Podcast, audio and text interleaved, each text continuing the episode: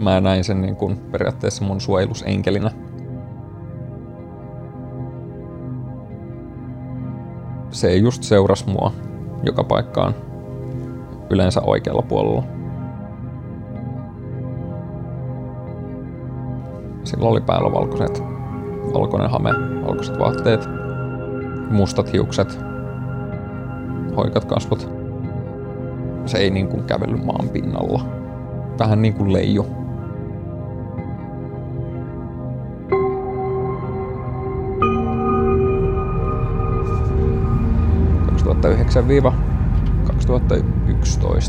Mä näin niin kuin esimerkiksi iltaisin pimeällä tai hämärän aikaan, jos niin kuin ihmisiä seisomassa niin kuin bussipysäkeillä ja muuta kävelemässä kaduilla, joita ei oikeasti siellä ollut.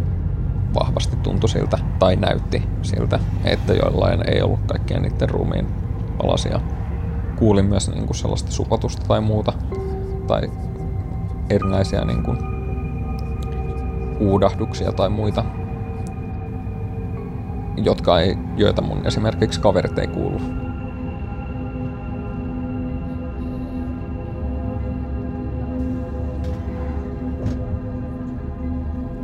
Jos mä olin esimerkiksi jossain tilassa tai matkustin bussissa ja putosin siihen mun limpotilaani, mun ajatukset vaan sumeni ja tuntui, että niin kun Tampere olisi ollut niin kun täysin tulessa. Mikään ei tuntunut siltä, miltä ne oikeasti näyttää, vaan kaikki näytti niin kuin, tai tuntui siltä, että ne on raunioilla palamassa sellaisen suvun savun keskellä.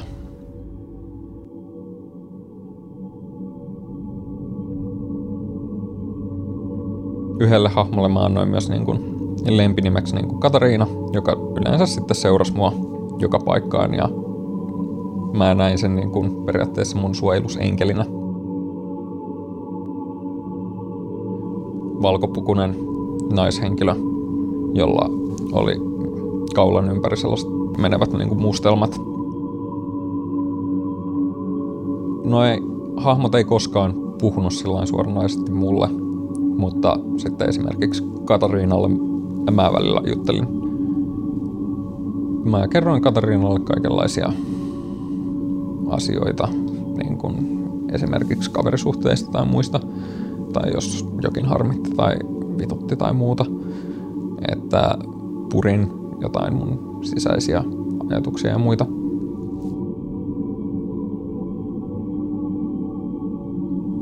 Ei se koskaan puhunut, mutta se oli niin kuin yleensä läsnä. Ja saattoi olla, että esimerkiksi päivällä, niin kuin, vaikka mä en sitä silloin nähnytkään päivisin, niin saattoi olla, että mä tunsin sen läsnäolon silti siinä niin, mun takana oikealla puolella. Että siinä on joku, vaikka siinä ei oikeasti ollut ketään. Sitten kun mä loppujen lopuksi murruin, kerroin vanhemmille, että mä luulen, että mä tarvitsen apua.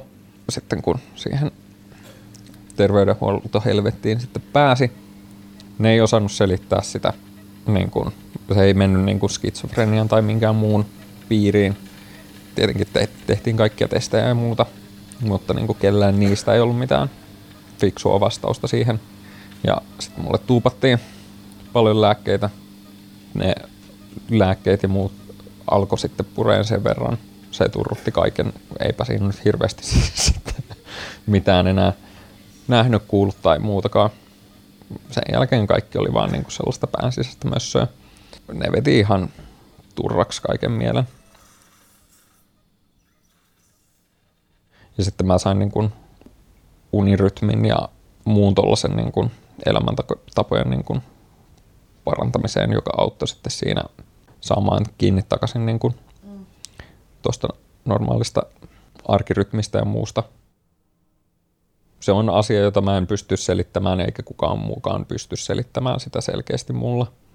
Se vaan jää ikuisesti mulle mysteeriksi. Varmaan jossain määrin myös kalvaamaan mua niin, kuolinvuoteelle asti. Se ainakin niin kun, sitten muutti niin, mun ajatuskäsitystä ja niin kun, uskomuksia niin kun, kuoleman suhteen, vaikka niin kun, en suoranaisesti usko siihen, että elämän jälkeen on mitään erityistä. Toi kokemus on kumminkin muuttanut sen, vaikka mä en suoranaisesti usko siihen, että elämän jälkeen on mitään, niin mä en pidä myöskään sitä pois suljettuna täysin. Vaikka mä en ikinä tulisi itse kokemaan mitään, niin se ei tarkoita, etteikö joku muu voisi kokea minua esimerkiksi.